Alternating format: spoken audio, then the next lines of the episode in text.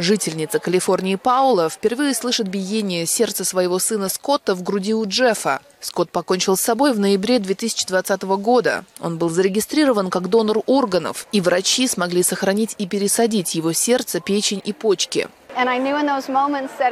В тот самый темный момент моей жизни у меня была секунда чего-то хорошего, надежды. Я знала, что четыре семьи в тот самый момент ждут и надеются на то, что их родные будут жить.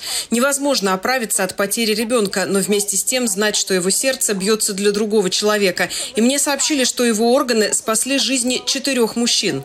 Джефф, который получил сердце Скотта, некоторое время спустя написал Пауле письмо. Сегодня они дружат семьями. Паула – моя вторая мама. Я очень благодарен ее сыну. У нас с ним оказалось много общих интересов. И это настоящее благословение – узнать ближе его семью.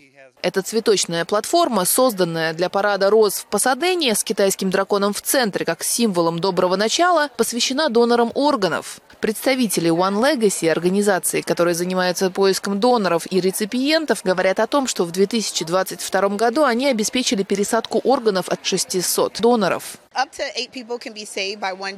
Один донор может спасти восемь человек. У нас в листе ожидания сейчас сто семь тысяч человек, и в последние годы мы наблюдаем, что эта цифра снижается.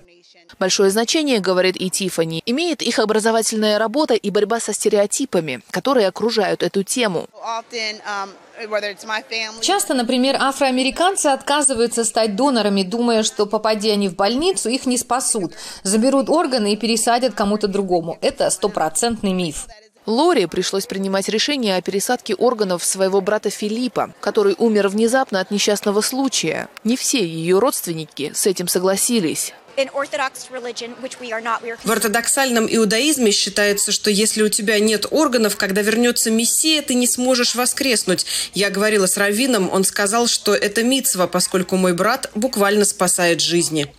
Для Лори и сорока четырёх семей, чьи близкие стали донорами и были почтены на этой цветочной платформе, осознание того, что их жизнь продолжается в других людях, помогает пережить потерю любимых. Евгения Дюло, Анатолий Кашенко. Настоящее время Америка. Из Лос-Анджелеса.